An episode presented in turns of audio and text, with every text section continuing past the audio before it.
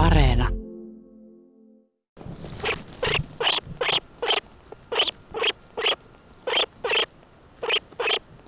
Tunturisopuleista on kerrottu paljon tarinoita, joista suuri osa ei pidä paikkaansa.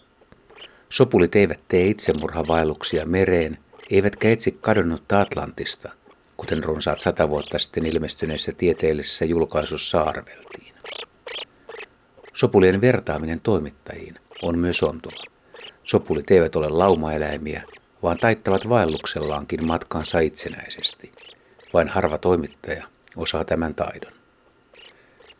Se, mikä pitänee paikkansa, on se, että tunturisopuli on yksi maailman kauneimmista nisäkkäistä.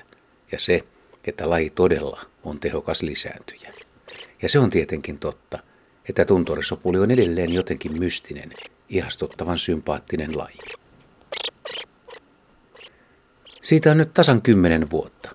Elokuussa 2011 näin muutaman päivän aikana niin paljon tunturisopuleita, ettei niitä kerta kaikkiaan pystynyt laskemaan. Useita satoja joka tapauksessa. Heti ensimmäinen yö Inarissa, Juutuanjoen rannalla, josta tämäkin äänite on peräisin, oli kuin sadusta.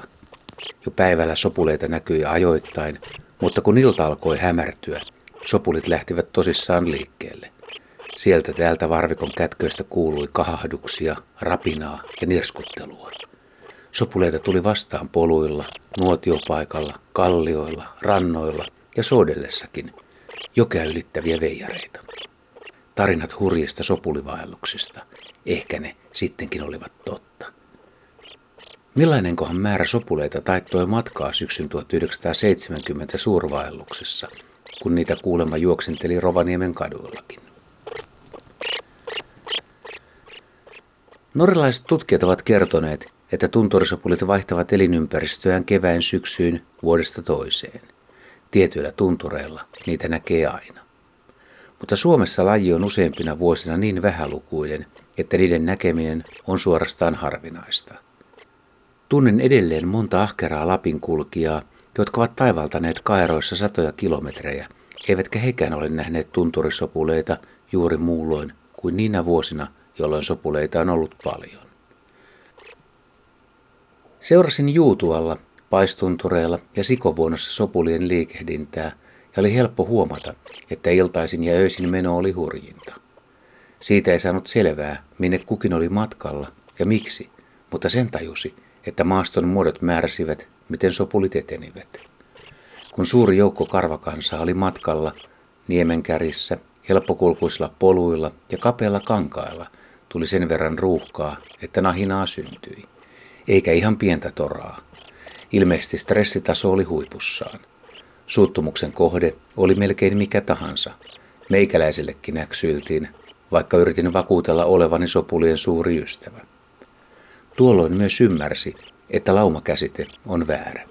Liikkeellä oli suuri joukko yksilöitä, jotka eivät kaivanneet toistensa seuraa, vaan tekivät yksinäistä omaa matkaansa.